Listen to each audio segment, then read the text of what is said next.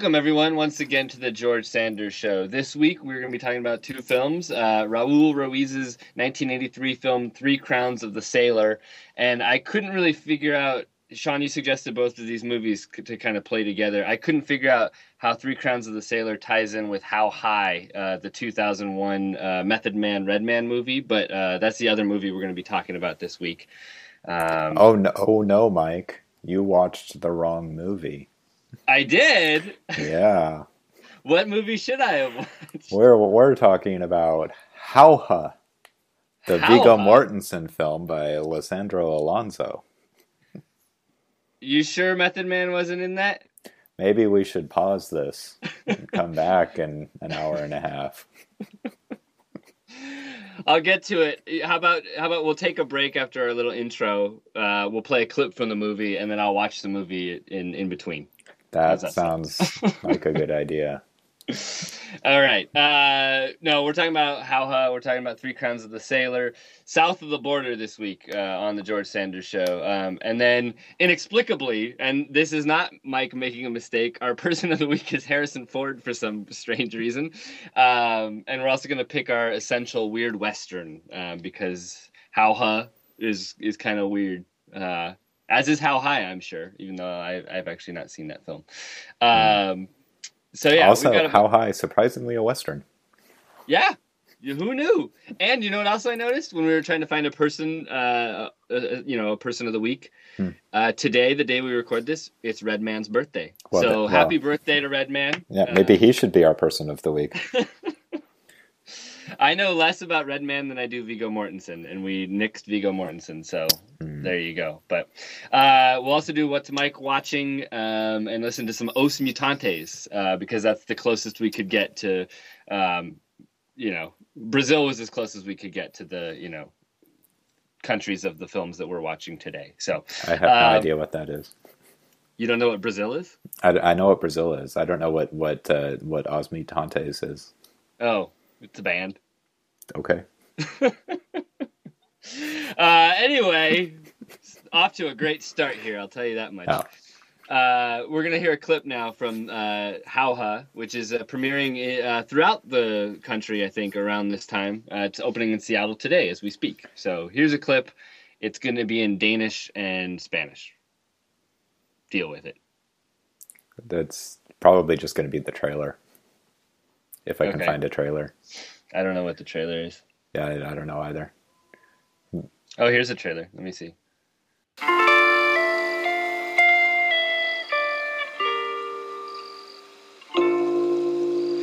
Jag har sett det Nu ska vi snart hem. Yo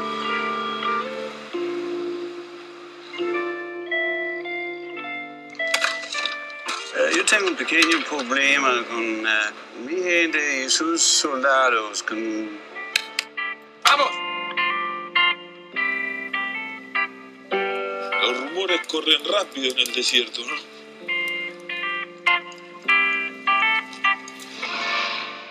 Mi hija es, es invisible.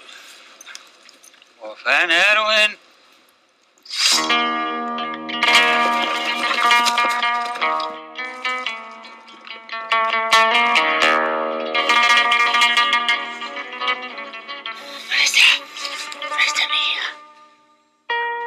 Frontera con el desierto uno es un solitario, es una vida extraña, la de construir un país, una familia.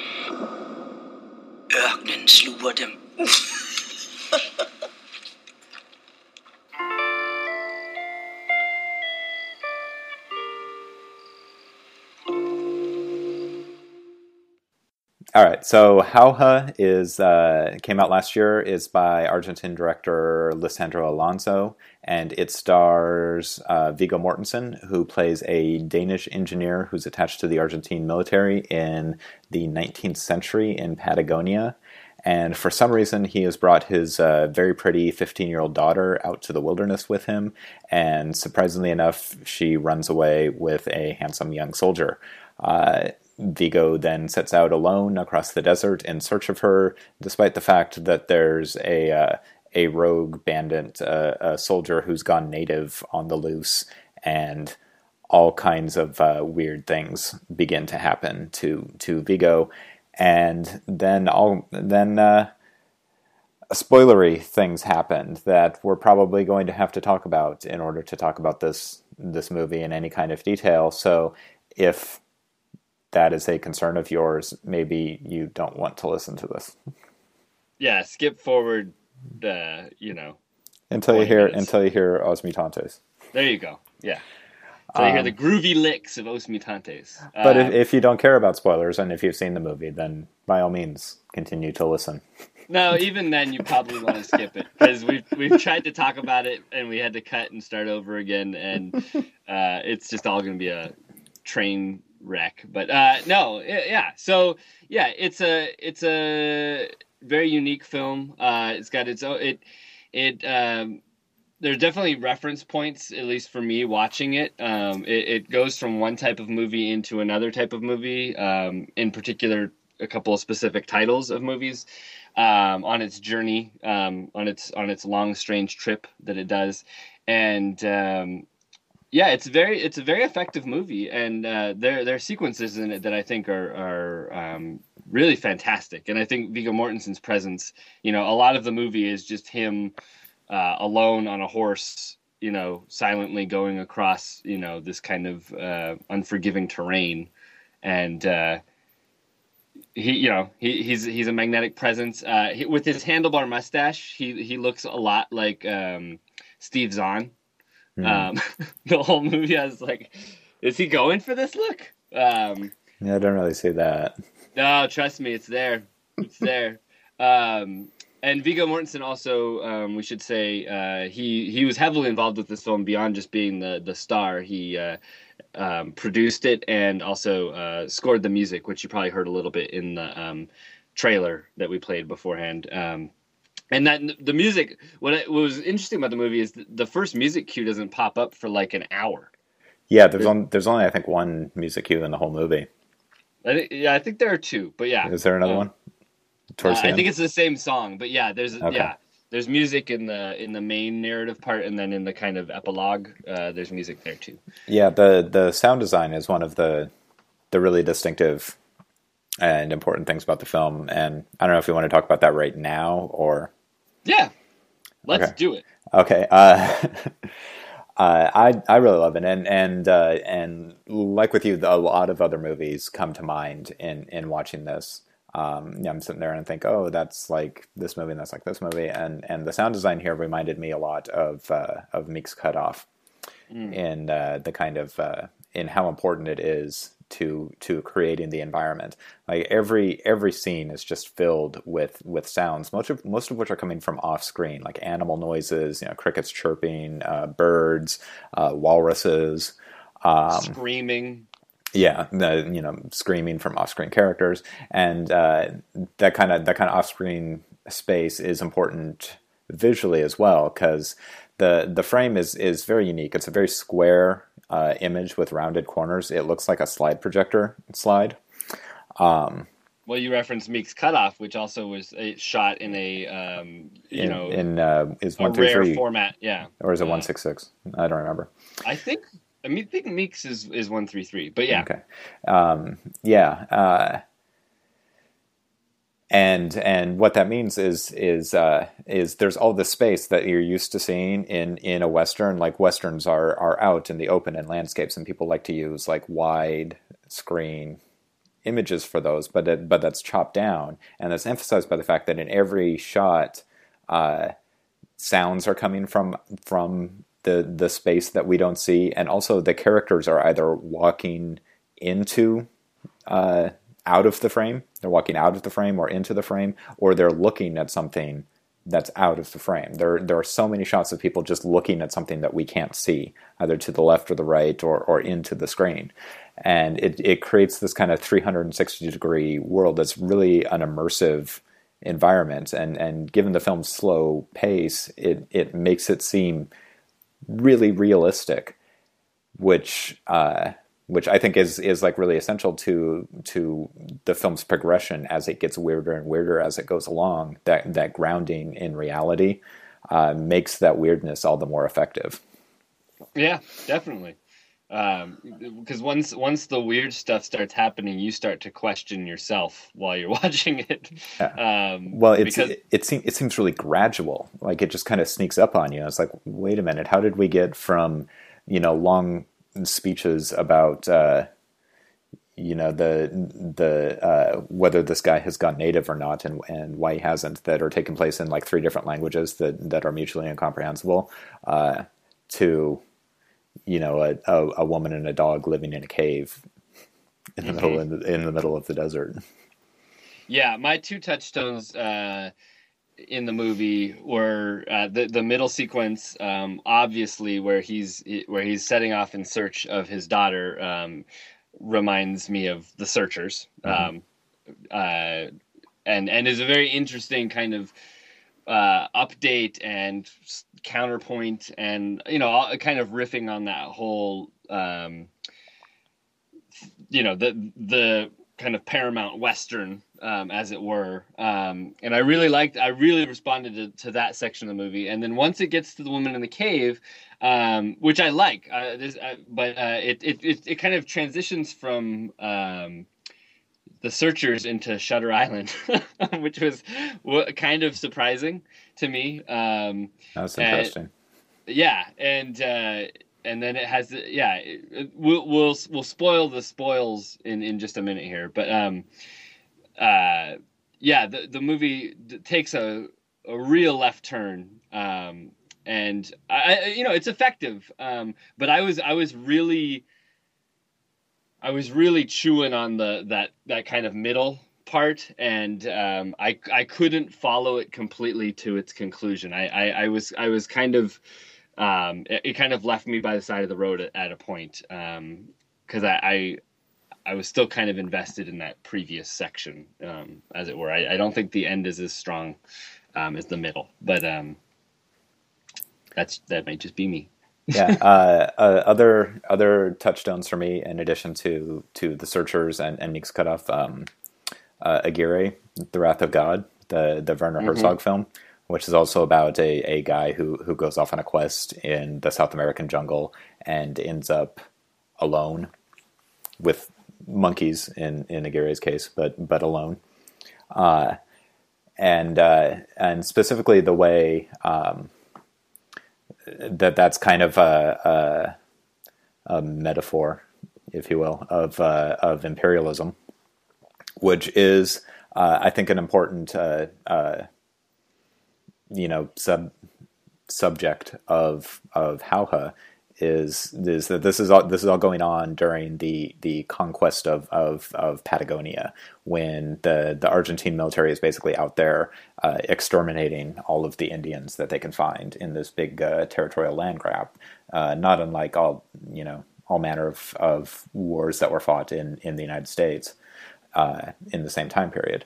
Um, this kind of uh, uh, single-minded futility of the the lone white man wandering into the the wilderness and getting enveloped by it.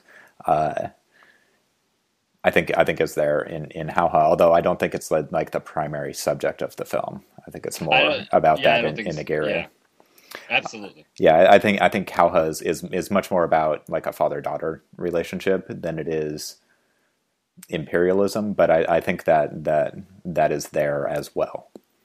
Well, now okay, now here's where we get into spoilers because I absolutely agree with you in terms of uh, really feeling that father-daughter relationship, but how does that kind of uh, overriding theme play into the ending of this movie? Because the ending of this movie, and here we go, spoilers, pause, skip ahead, whatever you need to do.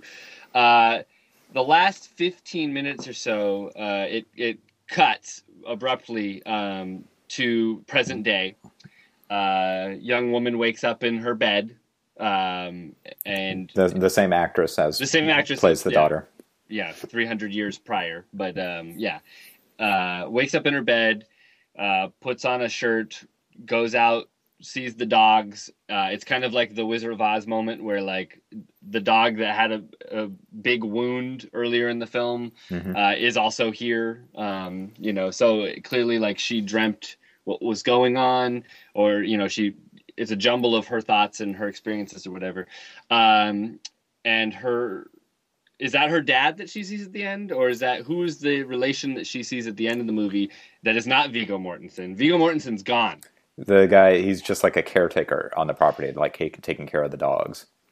So my question is how I think How we, does- I think actually we see Viggo in a painting on the wall of her mansion. See, I thought that too. But so and, well, so tying in with so he but as an actor he's gone. He's he's not Yes. in the in the scenes uh, at the end of the movie and she kind of goes off on her own with the dog and goes to the water. Um how does that play into the father-daughter thing? If Well, if because because the whole movie you're kind of seeing it from the father's perspective in the beginning. Yes, um, or the I shouldn't even say the beginning. The the vast majority of the movie is from Viggo Mortensen's perspective work you know she's um she's off screen most of the time while he goes on this epic journey or whatever. And then we find out at the end it's all from her imagination so to speak. Well, here's here's here's one theory I have. Um, uh, it's that it's not her dream. Uh, the uh, my, my my theory is that the the movie that we see is the dog's dream, and Viggo is the dog. uh-huh uh-huh uh, because the the the caretaker explains that the reason the the dog has the dog has this uh, sore on his shoulder, and it's, it's, the caretaker calls it a hot spot, which is like an irritation that a dog will, will just keep itching when something bothers him, or or her. It's a dog, whatever. Uh, and the girl says, "Well, you know what what is bothering the dog? Why what is the dog worried about?" And and the caretaker says, uh, "He uh, the dog doesn't know." doesn't understand why you leave for so long. yeah okay Uh, and uh, I did I don't I did not recall this on seeing it the first time, but knowing the ending and watching this movie again uh, yesterday, uh, the opening shot of the film is of Viggo and his daughter uh, sitting on a rock, you know, facing opposite directions, you know, talking about things, and uh, he asks her what she wants, and she wants somebody to follow her around like a dog. and uh, apparently, uh, I was reading a, a little bit about this, and uh, that that the end scene of the film was originally the beginning of the film Mm. Which which makes it play totally differently i think. Like it, it really it like blows your mind when it comes to the present and like what what what the hell. Uh, but if you if you put it in the beginning and see it as as this loop that that she's out there with this dog and either she's like you know the dog is dreaming this story or she is imagining you know this this story with viggo as the dog um, but it doesn't it doesn't all fit together and i like that it doesn't all fit together in some kind of coherent way because all of that stuff about about imperialism also links into this present like if this girl is the descendant of the characters that we see in the film she's the beneficiary of this this extermination campaign Well, and Right. I mean, she and she lives. I mean, you know, we see her. She lives in a giant yeah mansion. You know, or it's not even like a mansion; it's like a castle. yeah that that's filled with with all of these relics of the past like like Right. you know even if it's not viggo it's it's you know people that are dressed in 19th century dressed in these giant portraits in in this hall and she's you know clearly extraordinarily wealthy she's so rich she doesn't even have to wear pants that's how rich she is That's right. uh, so you know, I think uh, I think I think what happens, like if I, if if I want to, you know, like coherently understand what happens to Viggo, I think he dies at some point on his journey, and his meeting, he meets the dog, who may or may not be him. It may also be be Johnny Cash, in like a variation on the Insanity Pepper episode of The Simpsons, Sure. which I also think is a major touchstone for this film. Um, You know, I thought of it too. I thought of it too. It's true. Yeah, and and the dog guides him to this this cave, this like this like primally mysterious cave. Like it's just a black slit carved in a rock face, and inside the cave he finds an old woman who is apparently his daughter. It's not like specified, but it's pretty it's obvious. pretty clear that it's his daughter. Yeah, I mean, the- so yeah, the he's he's entered into some kind of you know temporal. temporal loop or or something. I think he's and and after that he he goes on and he keeps looking. Like he's found his daughter, but he keeps looking and he's just kind of this ghost that is like wandering the desert forever. And Yes. that's the end of the Viggo story. And when that ends, when we see him wandering through this landscape, and as he's gone on his quest, the landscapes have become increasingly alien. Like they start out, they're kind of like lush scrubland. It's it's you know stuff that's recognizable. There's rivers. There's you know there's other people around. There's trees, and it gets it gets rockier and rockier to to where this final landscape it might as well be the moon. Like it, it's you know completely unworldly. Yeah, there's a shot of him climbing uh, up this rock face. That yeah, it looks.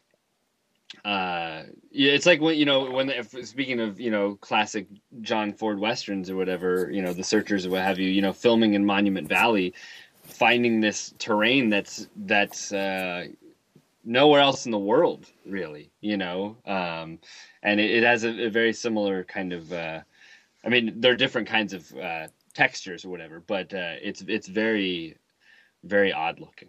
Yeah. Yeah. Yeah. Have you so- seen any other Lisandro Alonso films? Uh, before before I went to Vancouver, I knew I had like a list of movies that were that were playing there and that I wanted to see that were by people um, whose name I had heard but whose movies I hadn't seen, and and Alonso was one of them. So I tried to watch like a few or at least one from each of this like half dozen directors. And uh, so I watched uh, uh, this movie uh, Liverpool, which I think is from 2008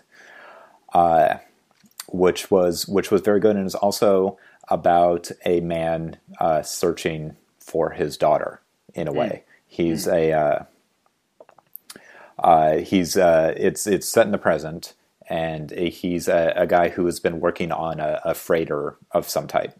He's been he's been away from home from a, for a very long time. He's been at sea, and then he comes back to his small village in the middle of nowhere, and it takes him forever to get up there, and it's all very snowy, and nobody seems to remember who he is. And he tries to like uh, uh, reconnect with his daughter, but nobody really has any interest in doing anything with him anymore. And that's and that's pretty much it. It's it's much more typically like a, a slow cinema kind of film than than Jauja, which uh, the second time watching watching again a second time, I didn't think it was that slow at all. Like I thought it was think- actually like really yeah. brisk. So I I thought it flew by. I really did. I, I didn't have any problem with the pacing of this movie. yeah, that's that's good to know because I, I'm I'm not sure if my sense of that is is off given all the the Hou Hsiao-hsien and, and Edward Yang movies I've been watching lately. I, um, and also, you know, in seeing it a second time, I think things move, always move faster the second time you watch them. So Sure, absolutely. yeah, uh, Except So for how high. except for How high? How yeah. high? It, it you know it's kind of a slog the second time. Well, that depends on how high you are. Incredibly high. Yeah. Uh, well, with that, that's our conversation about Jauja. We're gonna listen to some Os Mutantes now. So if you just chimed back in, perfect timing. Get ready to rock out with some really crazy Tropicalia uh, from 1968. So here we go.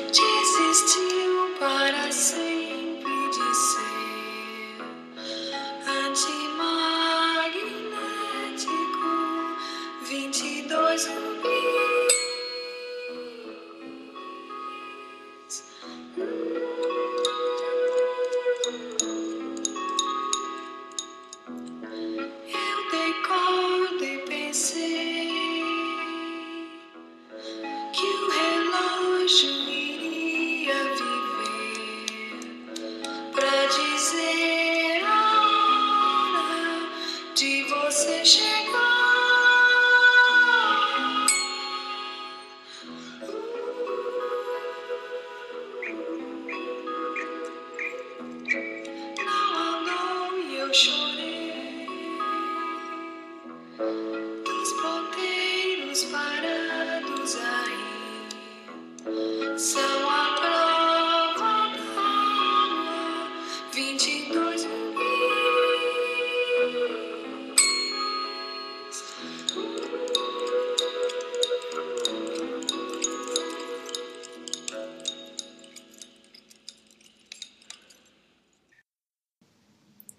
So once again, we're we're skipping the news thing because I think we're just gonna like give up on the news. Are we just gonna give up on the news, Mike? Unless something like I'm really big sure, happens. Yeah, you know, it's like Stewart Brand says, science is the only news because you know, it's just things just go in cycles. It's the same thing over and over and over again, and we only have so many opinions. Yeah, we're, uh, we're we're coming up on on two years doing the show. This is episode fifty eight, and I think we've made our position on most of the news items uh, fairly clear. Wait, how do you feel about video stores, Sean?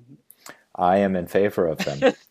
uh, the Hong Kong Film Awards are coming up this weekend, and The Midnight After is nominated for a bunch of stuff. So that's might be news. Yay, Might be. The Midnight After, if it wins, that would be news.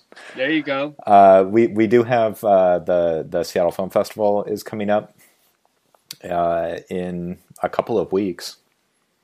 Uh, stuff starts, so we're going to start. You know, co- we're going to be covering that like we did last year. Hopefully, in well- more detail.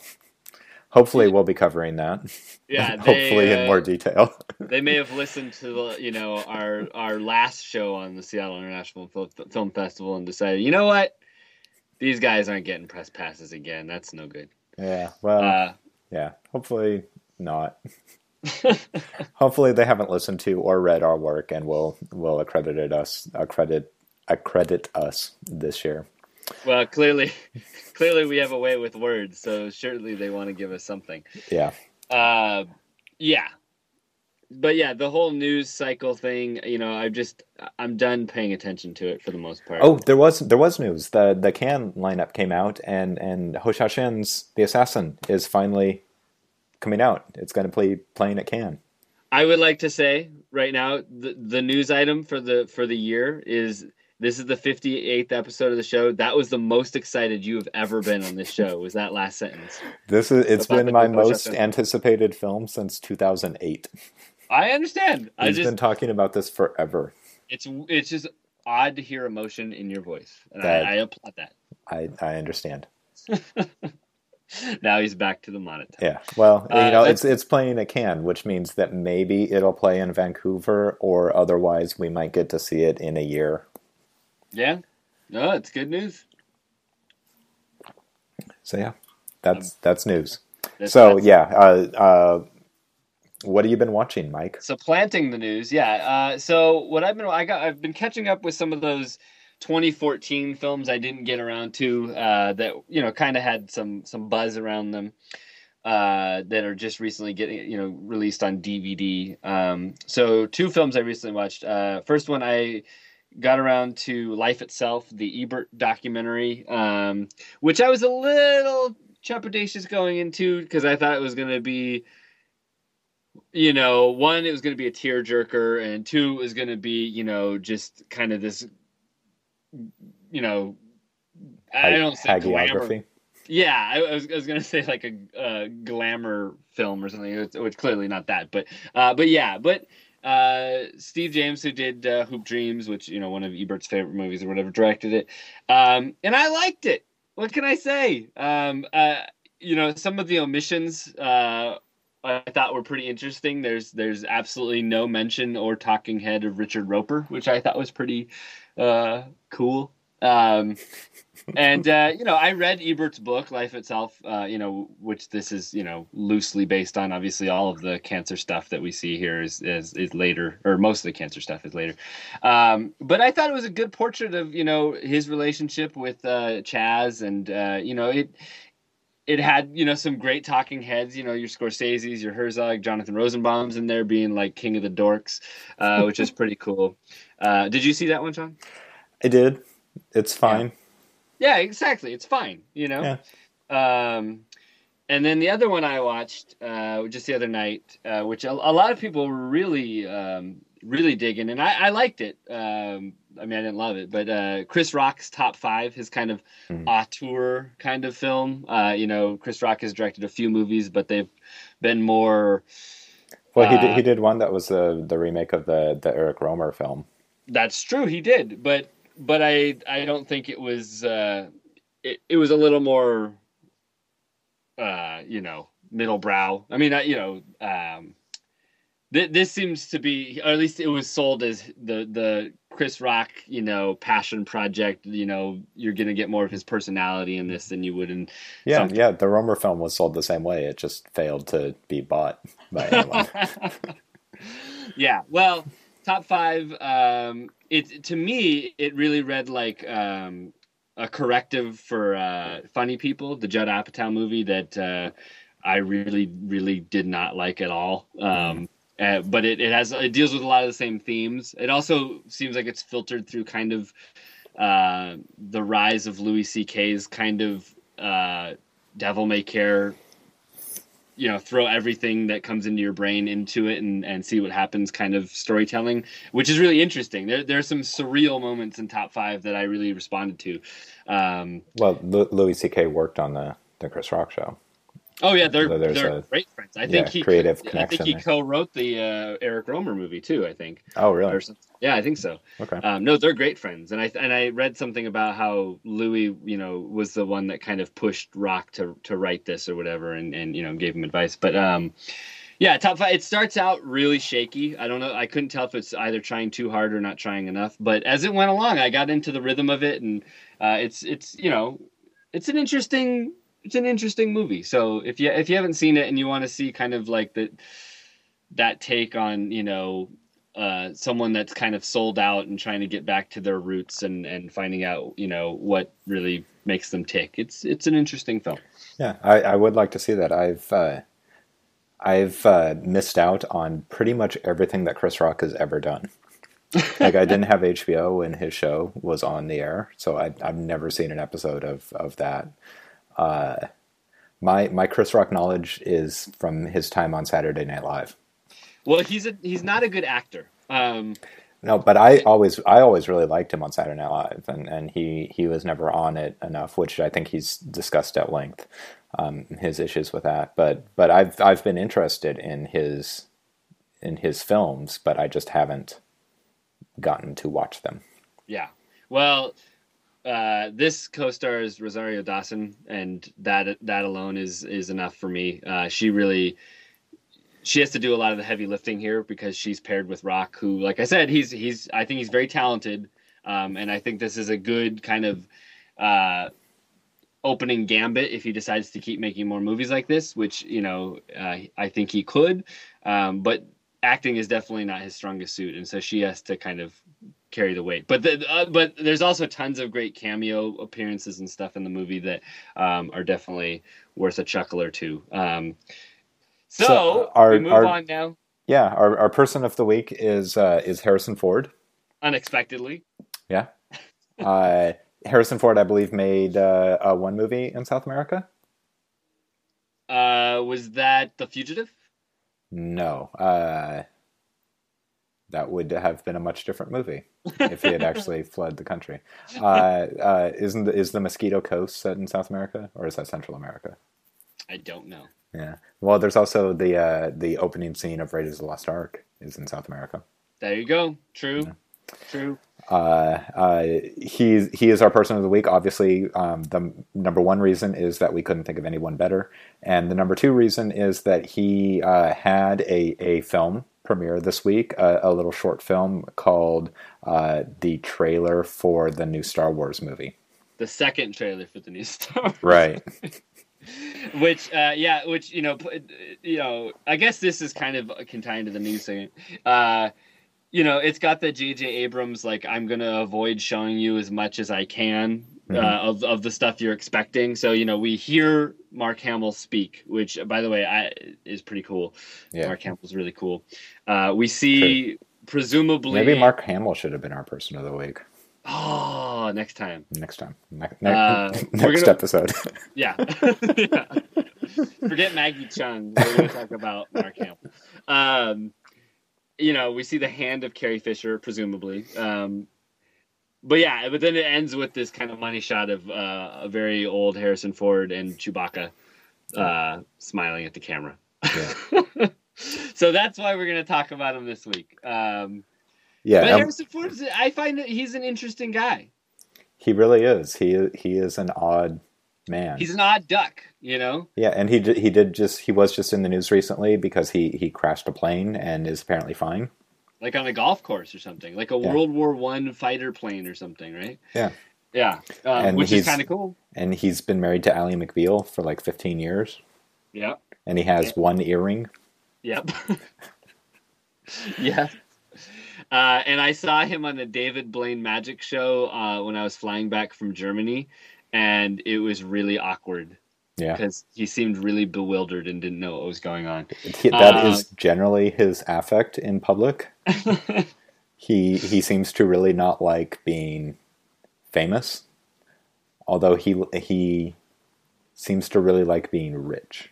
He really likes being rich. He's he's kind of his last. I mean, he's made a couple of plays at respectability in the last couple of years. Uh, I don't know if you ever saw Forty Two, the uh, Jackie Robinson movie.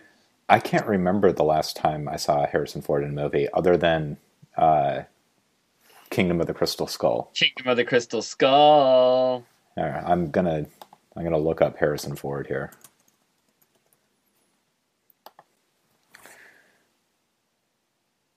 Do you like Kingdom of the Crystal Skull? I did not like Kingdom of the Crystal. I like. I Have you, know, have I you watched it again? I've not watched it again. I there are moments of Ki- Kingdom of the Crystal Skull that I really like. I love the pre-credit sequence with the kids like uh, hot rod racing. I think that's totally awesome. I love the one action sequence that the the one on the college campus. Um, Yeah, yeah. is really good. That's but good once stuff. you, but the the final third of it is terrible, and I I really don't know if I can get around to seeing it again because I really it lost me in that final third. Yeah, I watched I watched it again a year or two ago, and and my opinion of it improved. Although I still don't think it's particularly good. Uh, the last Harrison Ford movie I saw, other not counting, um, King- not not counting Crystal Skull, and not counting uh, uh, his cameo in Anchorman Two, was uh, Sabrina from 1995. So- that's so yeah. in the day. Yeah, so that's one film in the last 20 years. That's like pre Ally McBeal, y'all. Yeah. Um, yeah, I mean, I haven't seen that much either. You know, I saw I 42. Uh, he plays Branch Rickey, um, and he tries to give like a good performance, but he's really trying hard, uh, and it doesn't work, in my opinion. Yeah. Like the rest of that movie, um, but yeah, but I mean, mostly, eh, like you said, it, it the last twenty years has really been like paycheck uh, cinema for him. You know, he was in like Ender's Game, And he's And- he's really just not been working much at all. well, that that too. Yeah, Yeah. that's yeah, but um, but now but now he's got he's got the Star Wars prequels. He's got another. There's another Blade Runner movie. There's another Indiana Jones movie, maybe. So I think I think Allie's been running through his his fortune. I think he needs to go back to work. I think that's what what this is all about. yeah, yeah, or you know, Or maybe yeah, he's or maybe he's just bored. He might just be bored. Um, but let's talk about let's talk about early Harrison Ford here for a second, because Harrison Ford back in the day, total G. Like Well, yeah. the conversation, he's got a very small small role in the conversation, uh, but he's dope in it. Um, and I don't know. If, I don't know why my how high lingo is, is getting into my Harrison Ford conversation. Um, and then yeah, I American he's- Graffiti. American Graffiti, Yeah. great in American Graffiti, and then boom, Star Wars and Indiana Jones. Uh, I mean, come on. And and you know what's so great about him? Han Solo and Indiana Jones, those are really different characters.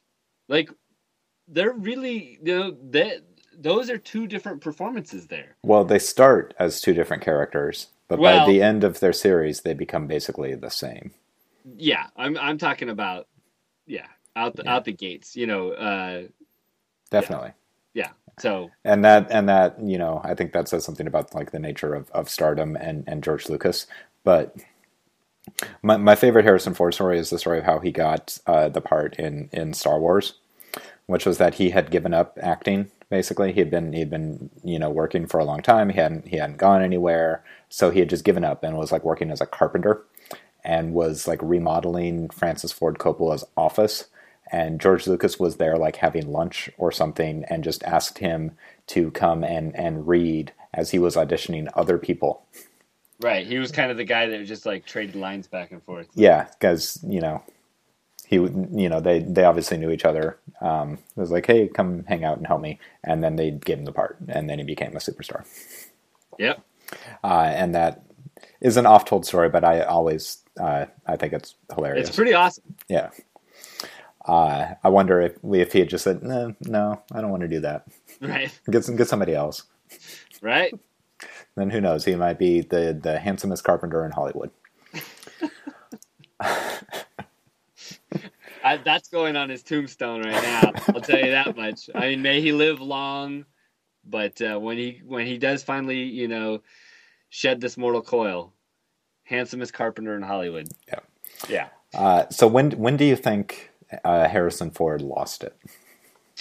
Uh, you know, I think it was around that time of that Sabrina. Like, um, Okay. I'm a, I'm a fan of. I mean, The Fugitive was a couple years earlier than that, and I mean, I haven't seen it since '93. I don't think, but uh, you know, that was a major hit, and and I and I liked it. Um, I, see, I never out. really cared for The Fugitive. I think Well- I think the last Harrison Ford movie that I really liked was Presumed Innocent. Have you seen yeah, that one? you know, I, I have. It's it's really foggy though. It's and that really- and that's a very different performance from him. I think that's when he was like trying to win an Oscar because he Right. did he did that and then regarding Henry. oh yeah, Uh, that was J.J. Abrams. oh well, well, there you go. Yeah, Uh, uh, Presumed Innocent. Uh, he's like completely charmless through the entire film. Like that thing that Harrison Ford has that makes him, you know, Harrison Ford, uh, Mm-hmm. is totally absent from that movie. Where he's this guy who's uh, who's accused of killing uh, a, a fellow attorney, Mhm. and uh, he didn't do it. Maybe maybe. the presumption is that he is innocent. Uh, it, it's a it's a, it's a really good uh, like legal thriller type movie. The kind that they don't make anymore because they're all television. Right. Yeah, you know, I I'm looking at this filmography here. Yeah, it's been ooh, it's been diminishing returns. Man. Cowboys and Aliens. Um I mean, and I I don't even really like, you know, I didn't really like Wit- Working Girl. I didn't really like Witness. yeah. Frantic. Did you see okay. what lies beneath? No, I kind of want to see that. Blade Runner. I I think is really overrated. Yeah, I'm not a big Blade Runner fan myself. So yeah, for, I mean, I I would consider Harrison Ford like one of my favorite movie stars, but mm-hmm. there's really only like five of his movies that I like. Yeah, and it's it's a kind of in a concentrated kind of stretch there. Yeah. and, and it's kind of yeah. I I agree, I agree with you. So, sorry, Harrison. yeah, so congratulations on being our person of the week. Yes. You think you're cool, but your movies aren't, Yeah. except for Star Wars, which looks great. We're excited. You know, I do. You know what I really like? I love that opening. Sh- is it the opening shot of that trailer where the Star Destroyers like crashed into the sands of Tatooine? Yes. That's dope. Yeah. I like it. I How- really how like many times did you watch the trailer? I've watched it like five times now. Yeah. I think. And I'm going to, so the nice thing, I'm going down to California for Christmas this year. I go like every few years, see my family. And my older brother, um, huge Star Wars. I mean, well, our whole family, but like, you know, he was the perfect age because he was born in uh, 68. Okay. So sure. when so you know when Star Wars came out, it was like pff, perfect, uh, and he you know indoctrinated us into Star Wars and all that stuff.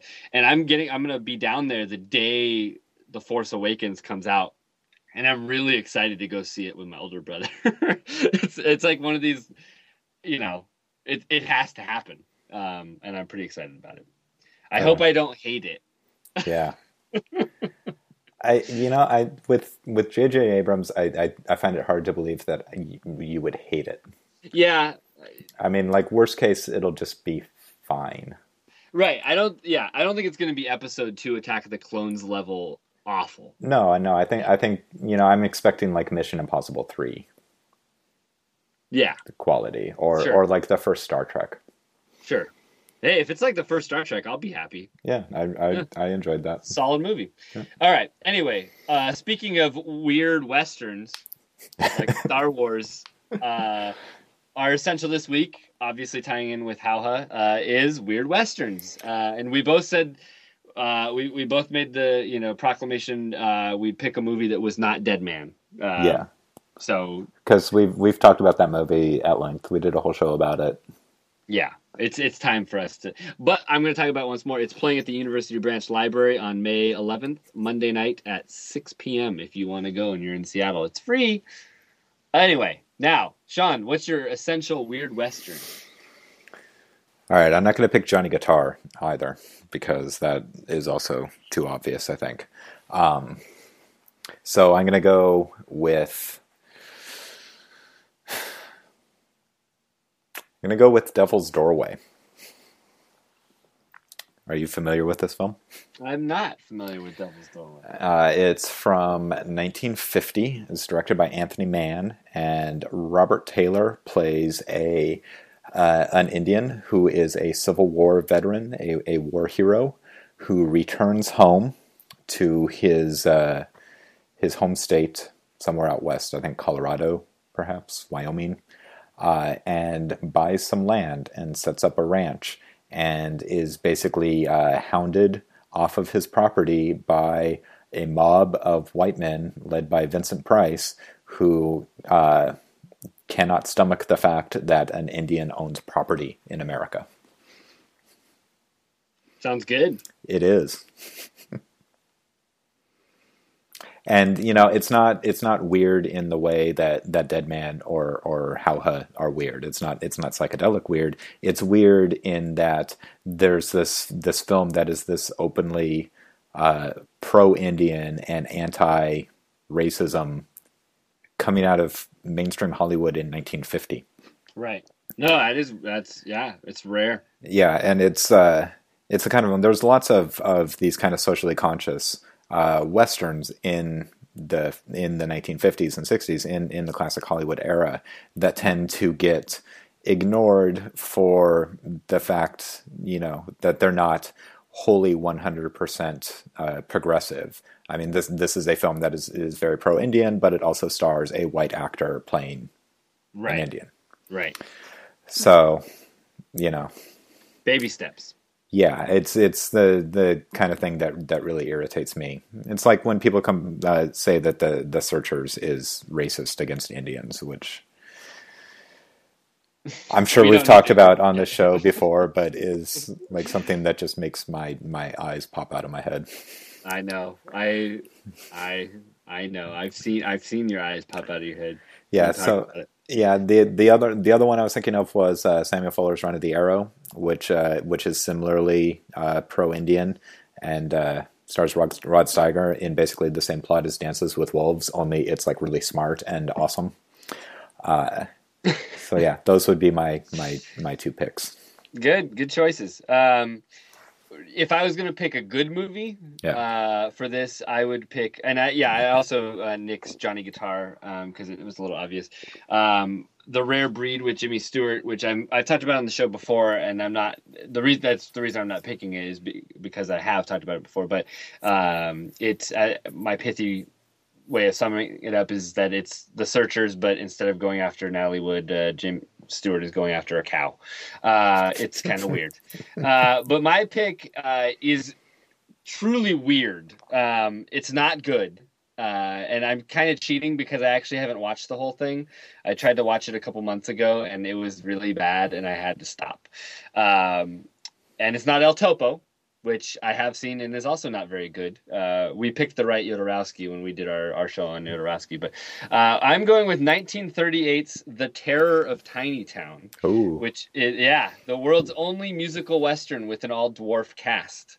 Um, it's a wait, it's wait, I, I gotta look that up. Wait, yep, that's the only one.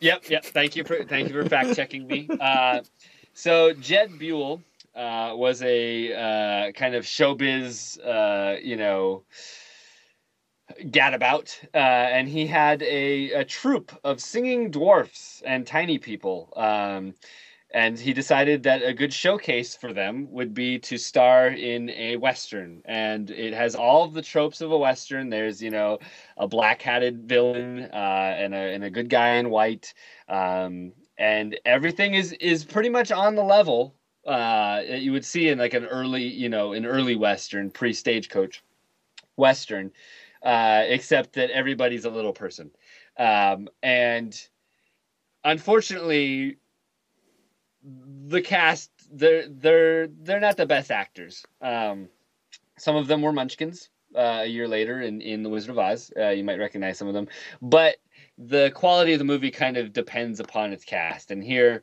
it's not so good.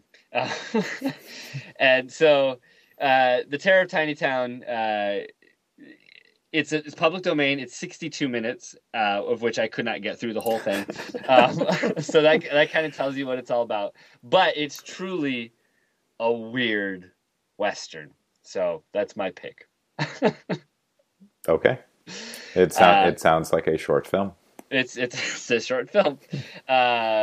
So with that, we're gonna take a, uh, a little break here and listen to a clip for our second film this week, uh, Three Crowns of the Sailor, from director Raoul Ru- Ruiz.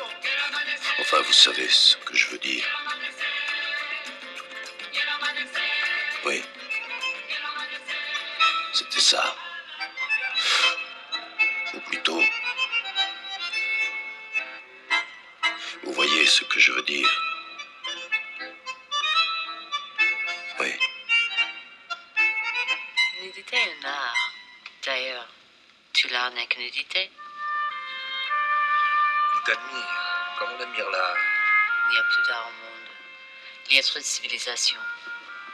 L'art est barbare. Je sais pas ce que vous en pensez. Je pense comme vous. Oui, ils disent tous la même chose.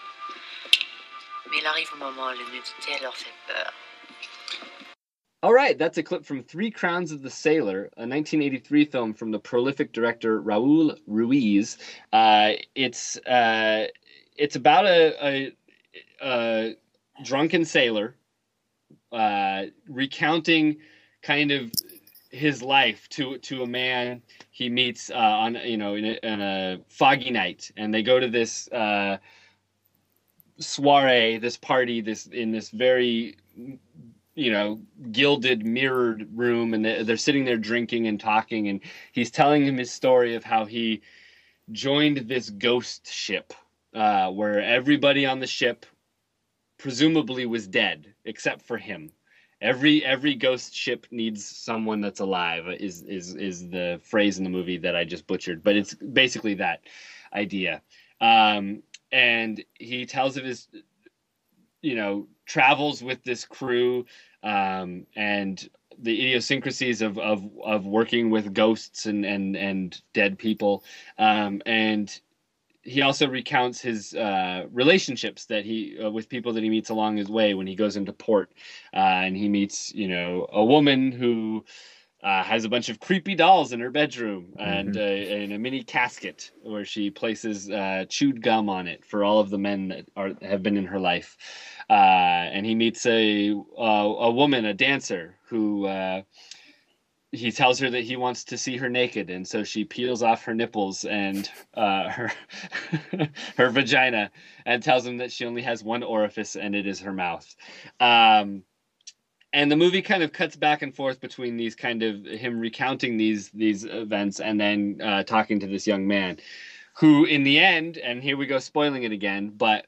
Uh, I don't. I don't think you can spoil you this one. I know you can't. When I when I spoiled it once, I said pulled her nipples off. So you um, uh, at the end of the movie, uh, the young man kills the sailor and then takes his place on the ghost ship. And who does he see once he enters the ship? The man he just killed. So it's a very mystical uh, kind of kind of story um, that is is all about the idea of storytelling uh, throughout the movie. Multiple characters say time and again, "I've heard this story before." Um, all all these books on this wall, these contain your story. Writers spend their entire lives writing this story. I want to live, or something like that. Uh, all of it was catnip to me. I thought it was great. I th- I was I was hooked. I followed along.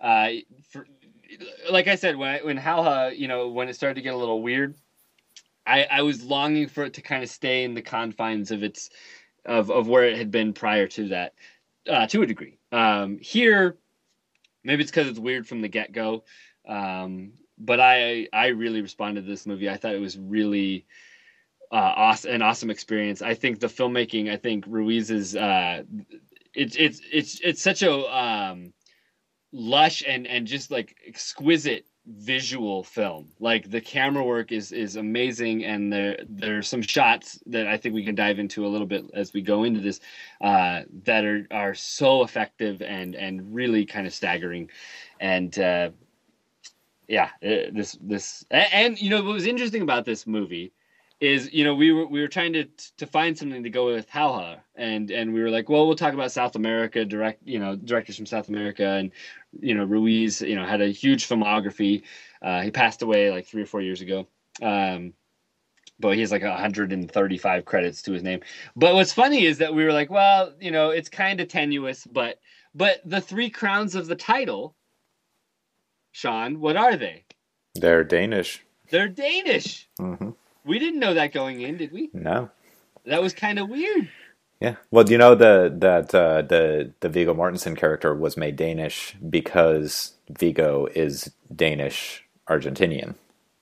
Like in the original story that the the the movie was based on, he was uh, an English engineer, but they made him Danish to fit more closely with with Viggo Mortensen's autobiography. That's interesting. Because I. Not a lot of people know this, I think, because he's his he's a star in American movies, but Viggo Mortensen is Argentinian. I think he's like dual citizenship. I thought he was. uh Oh wait, no, he's not an elf in Lord of the Rings. No, he's he's uh, one of the humans. Yeah. Did you know that he uh, was up for the the part of the uh, male romantic lead in uh, Sixteen Candles, and did I not did- get it? I did not know that. Yeah, he did not get it. John Hughes went another direction. He he's he certainly did. Although the the the that version that's playing in my head right now is really fucking awesome. Well, it's much it's much better, I, I would think. And instead, Viggo became a movie star twenty years later. So, Yeah. you know, I'm it, sure it he's all it all it all worked yeah. out in the end. Anyway, uh, back back to this Back movie. to yes, movie yes, at hand Dan- Danish crowns. Yeah. So, Um, yeah. So how, so how did you feel with Three Crowns of the Sailor there, Sean? Uh, yeah, I I have uh, almost no idea what this movie is about. It's about storytelling. It it is, sure. Uh, I I'm not saying that as a complaint. It it is it is about so much that it's impossible for me to take in at once. Like it's it's the kind of movie that I need to like pause every five minutes and, and kind of think about what's going on and then start again. And I did not have time for that. So instead I just kept falling asleep. uh, and not because it, it is boring, but just because I'm really tired all the time. Because you're a horrible person. Yeah. Uh, no, I, I, I really liked it as well. Uh, I feel like like uh, Ruiz is is one of those directors that if I had the time to like sit down and like spend a year watching all of his movies, I would be convinced that he is uh, the the greatest filmmaker of the last fifty years. Uh, yeah. Wa- watching this, I was like, I got to get on this. Like, I Yeah. like, I was like, hook me up, mainline it, put it into my veins. Uh, I, yeah, I, I just uh, hook, line, and sinker. I, I was like so on board with this. Yeah, and this this is the first of his like 20th century films that I've seen. I saw uh, uh, Time Regained, which I think was 1999, might have been 2000. Uh, the, his uh, his Proust adaptation, which uh, which I thought was really pretty and and really lovely, and kind of gave like the sense of Proust as I understand him from having read half of the first volume of Remembrance of Things Past Like, like all of us. yeah, uh, but I had I again had no idea what was going on. Um, more recently, I've seen uh, Mysteries of Lisbon and Night Across the Street, uh, both of which I think are are really really fantastic movies. Night Across the Street was one of my favorite movies of uh, of 2012, and and same with Mysteries of Lisbon for for its year. But um, yeah, he's Yeah. he's he's amazing, and he's he's he's too big for me to comprehend at this point in time. Well, yeah, I mean, he was, you know, he worked like steadily from like 1963 until his death in 2011. Um, and so, yeah, it's it's daunting. I mean, 119 credits is the actual total there. Um, a lot of them are shorts. Um, he's got some documentaries and stuff, but Yeah. yeah, but even if you go down like the the ones with like general international critic reputations, there's still like 20 major major films to Right. see, and it's it's weird because he's he's one of those directors for whom the the disconnect between his, the the quality of his filmmaking and his public profile is is vast. Like he he is unknown. Like he's not unknown like Eric Rohmer is unknown to the general public. Like he is unknown. His movies aren't available on DVD for the most part. You just you can't see them. Chris Rock is not remaking one of his movies. No. so you know it's hard i actually i read the the new york times review of uh, three crowns of the sailor from 1984 it played in the the new york film festival and janet maslin panned it Really? as as incomprehensible nonsense No way. for a movie for semiotics majors No, and I think that just goes to show how ahead of its time this movie is. Because to me, it didn't feel like it was 30 years old watching it. First of all, yeah um, it, I, I I think I think narratively, like I said, I I think it all. I mean, yeah, it's it's not a conventional uh, story, and and weird stuff happens, but. Um, like I said, I followed along the whole way with this thing, and I and I thought it was very intellectually sound and and rigorous, and um, I thought that every every piece of it fit together uh, in in some way. You know, it's not like a there's some grand unifying uh, theory at the end of it or anything like that, but the the kind of it's overstuffed with ideas, um, and that and that's kind of the thing that staggers me with thinking about Ruiz's work beyond this. I'm like, there's so much in this one movie, go, like just thoughts and ideas like going on and bouncing off of each other in this thing. How the hell could you make like 118 others? You know what I mean? well having having seen four others i i there's more I I, I think that's amazing. Yeah, and it's not just like like uh, like kind of uh, uh, ar- arty surrealism, you know, philosophical type stuff. These his his movies and, and this one in particular are very uh, cinephilic. Like Yes. there are there are references to, to high culture for sure. And uh, I actually I read another thing about this uh, by uh, uh, Baroness Reynaud, Berenice Reynaud, uh, the uh, the film critic in in Rouge, and she has a uh, a reading of the film using uh, Lacanian psychology, which is something I don't understand and and fled in in terror from graduate school to Yeah. avoid. Um, but uh, you know that's there. But there's also you know this this kind of deep love of of movies and and cinema, and I thought of a lot of different films in watching this, and and specifically Orson Welles. Ah, those low angled shots. Yeah, Totally. the the low angle shots, the high angle shots, the kind of the the flowing camera, and just the the whole idea of the of the story that that goes on is like the uh, the immortal story. Uh, is the name of a Welles film. I mean, there's elements of the the lady from Shanghai, of Mr. Arkadin. You know, there's there's a lot of Orson Welles in this movie. Yeah, I, I I can feel it definitely.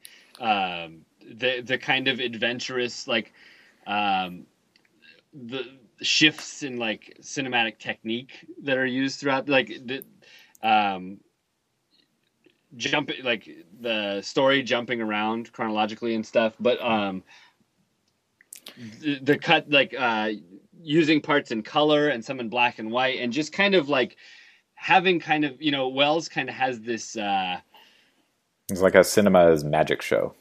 yeah thing. and and kind of just spot like just like I, I don't want to use the same phrase but like throwing thing just throwing thing everything out there you know and just kind of you know just kind of ramshackle kind of you know but but it all works. It's all it's it's like kinetic you know what i mean? There's like an energy to it and a vibrancy to it that you don't get a, a lot. Yeah, in in you know choosing to make a a, a surrealist movie about storytelling, uh, you you have to kind of disregard all of the rules of storytelling, and that that creates a, like an incredible kind of freedom for for a film. Like he, he can do anything, and and he does, and I think uh, that's you know that's fantastic. And then when the when the New York Times complains that it doesn't make any sense, that seems to be kind of missing the point. yeah what's Uh, your favorite shot in this movie my favorite shot is uh, is going to surprise you, I'm sure.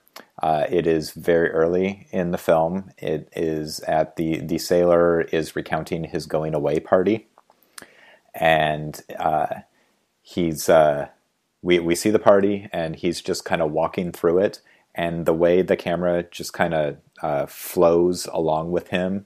It's it's not really dancing. It's it's very subtle, but there's just this kind of like uh, uh, kind of hypnotic rhythm to the way it moves around. And it's, it's a short shot. It's maybe like a minute long. You know, it's not an ostentatious tracking shot, but just the feeling of that one shot of this guy walking through this party of of you know the last time he's going to see his family and his friends in his hometown. Uh, I I thought it was just really beautiful. It's very good, very good. Um, yeah, I mean there there there are ones like that. There are really flashy ones. You know, there's this uh, shot of um, the camera constantly spinning inside the ballroom where they're kind of getting drunk. You know, with the um, it kind of goes up and looks at the the mirrored ceiling and just kind of whirls around and stuff like that. So there are flashy shots like that. But then there's Mhm. stuff like that, that that's a little more um, subdued or or a little less tricky, so to speak. Yeah, Um, yeah, a, a shot to, to like that to me shows like a like a true uh, uh, uh, masterful director. Right. Like I think I think that's the mark of a really great director. Like a lot of people can do like really flashy ostentatious shots, and I like flashy ostentatious shots as much as the next guy. But but to make something something so small be so you know emotive and so meaningful uh, takes takes a, a, a, a true genius. I think. Yes. My favorite shot in the movie is can uh, maybe can you guess? You can't guess. Uh, is it is it the worms coming out of him? no, God, that was so disgusting. oh my gosh, like that really turned my stomach. Yeah. Like- what did you have? Like you, you say you have like a coherent theory of the movie. How do, how do you explain the worms? Well, no, like I well, like I said, Is it just that they're all dead? I, I think so they're I think they're all dead. You, know, it's like maggots eating the dead or whatever. You know, Yeah. um, yeah, the, shot- they, they also have only one orifice because none of the, the sailors on the boat uh, uh, defecate. defecate. It's Yeah. true. Yeah. Um, that which is also gross. Yes, Um, but they eat favorite- all the time. yeah, constantly. Uh, my favorite shot in the movie is um, when he goes to see the woman with the dolls, Maria, Mhm. uh, and he he goes he picks her out of all of these women. um, and she's she's coy and she's shy and she's absolutely gorgeous. Oh my god! Right. She's the one that doesn't talk to him, and all she says is that uh, he won't want her. Right. And God, whew. Uh, anyway, uh, when he picks her, there's this shot of just her, and and it's just a static shot, but um, this light from Mhm. behind the camera just like raises and just like she so she kind of comes out of the darkness or whatever Well, Um, the, it's like the light radiates from her. right but i mean the but the light is Sure, sure. shown from behind uh and it's just stunning i mean just absolutely stunning it just kind of radiates for a minute and then recedes and it's just brilliant i mean Yeah. The the both senses of the term it's just great the walls in the room turn from like a like a, a kind of like brownish yellow to just bright Pure white light. white. Yeah. Oh, it's so it's like heartbreaking it's so beautiful and re- then she I- what uh, no, go ahead. Oh no, I was I was gonna jump to then then we go into her room with all of her creepy ass dolls. Well, I, I like how that shot ends because she goes back behind this curtain and, and he follows her back, and you see them in silhouette as as they uh, they embrace and they kiss.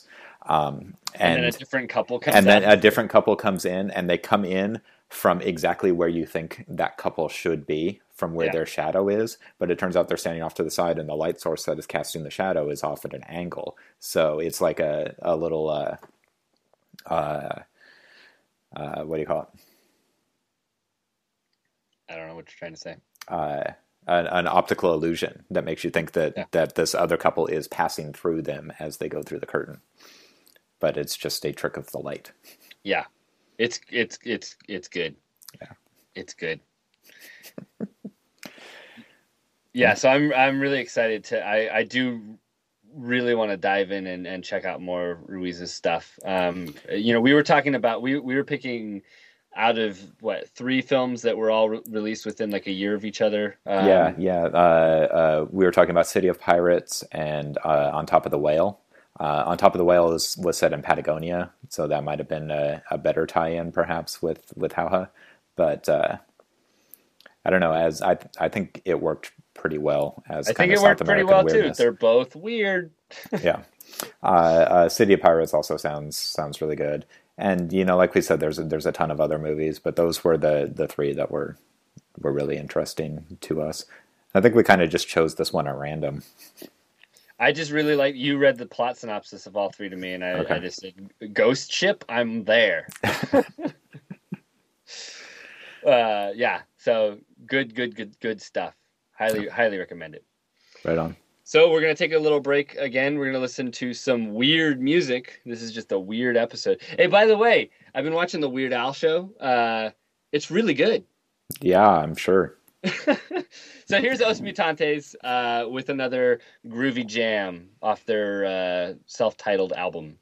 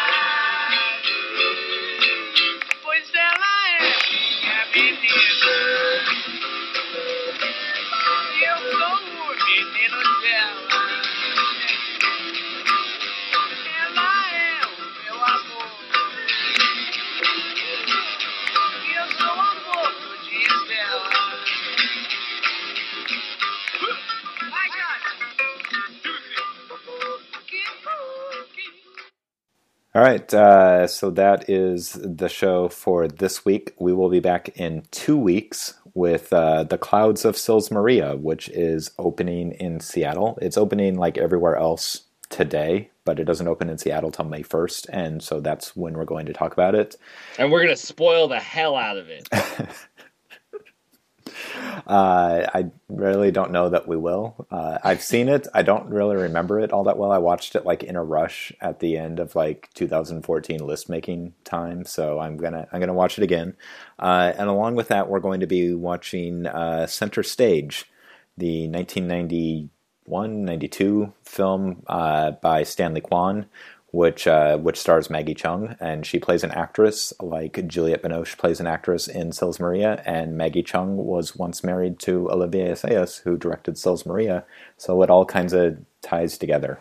It really does. Yeah. It all ties together. Yes. it all comes down to Maggie Cheung. That's right. Uh, if you are in Santa Monica, uh, the Aero Theater, which I've talked about uh, many times on the show, uh, got a bunch of double features coming up, but the one I'm I think looks really really fun at the end of the month, uh, Thursday, April 30th, starting at 7:30 p.m. Uh, they're doing a double feature, 35 millimeter of Rear Window by Alfred Hitchcock and Night of the Hunter from Charles Laughton. And I know Sean, you're kind of Hitchcocked out since there's been Hitchcock playing in Seattle uh, like the last six weeks or whatever. Um, but come on, that's a double feature to end all double features right there. Yeah. Well, speaking of Hitchcock, uh, the uh, the BAM Cinematheque in New York has this uh, a really cool series that just started yesterday. It's called the Vertigo Effect. Have you read about this? I have not read about this. Uh, it is uh, they've uh, they've programmed this whole series of movies that were influenced by Hitchcock's Vertigo. So it's got it's got films that are like explicitly referencing Vertigo, like uh, like uh, Chris Marker's Sans Soleil, uh, or uh, Tony Scott's Deja Vu, um, or Mel Brooks's High Anxiety. It's also got stuff from like pre-Vertigo that kind of influenced it. So it's it's just an amazing collection of films, and it's just a, a brilliant idea for a series. And coming up tomorrow is Mulholland Drive, which is a really great movie. And then on Monday there's uh, uh, Preston Sturges's Unfaithfully Yours, which I know Awesome. is a, a favorite of ours. So Yeah. Wow, that's a, so. Are they are they not showing the artist? uh, they they are not showing the artist. well, thank you, Bam Cinematheque. Yeah, they did show That- Basic Instinct though, so Well, yeah, you know, uh, awesome. that sounds like a really cool series. That does uh, that sounds really great. Yeah. Um, Yeah, you it can- is. It is. It is everything that that repertory programming should be. It's true. Eh, You can find out more about us by visiting our website, thegeorgesandersshow.blogspot.com. We're on Twitter at geosandersshow. Uh, we also have an email account, thegeorgesandersshow at gmail.com. And we say that we write. Well, you write. I've I've been slacking off uh, at seattlescreenscene.com, but I promise I'm gonna have something up next week, and I'm trying to get back on the rhythm uh, after vacation and crazy work weeks. So, uh, Seattle Screen Scene's got all the cool stuff, uh, and it's not just Seattle. I mean, really, we talk Oh, about movies pretty that much open. just, yeah. Well, no, yeah. I mean like m- the movies we write. Uh, you know, you got to write something about your your westerns series. You gotta you gotta have something up for that. It, it's not hard. Just a, a list of the movies with like the I movies like that Scarecrow is pairing with. It. Don't be silly. I am silly. Uh, anyway, uh, I think that's about it. Anything else? Any housekeeping things we need to do? Uh, No. Here's George. No, yeah, I got I got nothing. All right. Well, we'll see you next time, May 1st. Take care. Well, I think May first is when we recorded. Who knows when the show Okay, will hold on. actually be on the air? But yeah, uh, there's that. Who'd have thunk that, you know, an hour and a half ago when we recorded like the worst intro to the show ever, that we would top it with the worst close of, of, of all time, of ever. Well, you know, It's late. it's been a long month. Yeah.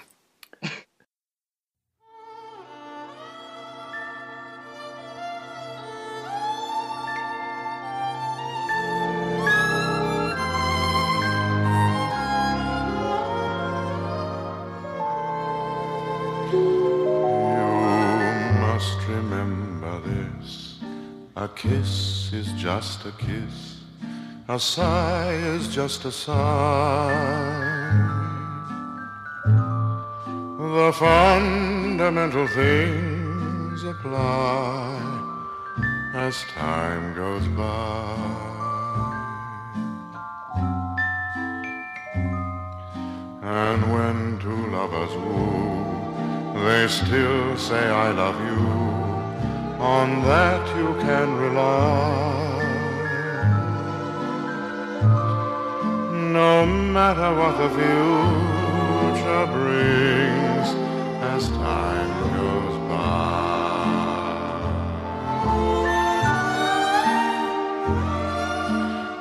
Moonlight and love songs never out of date.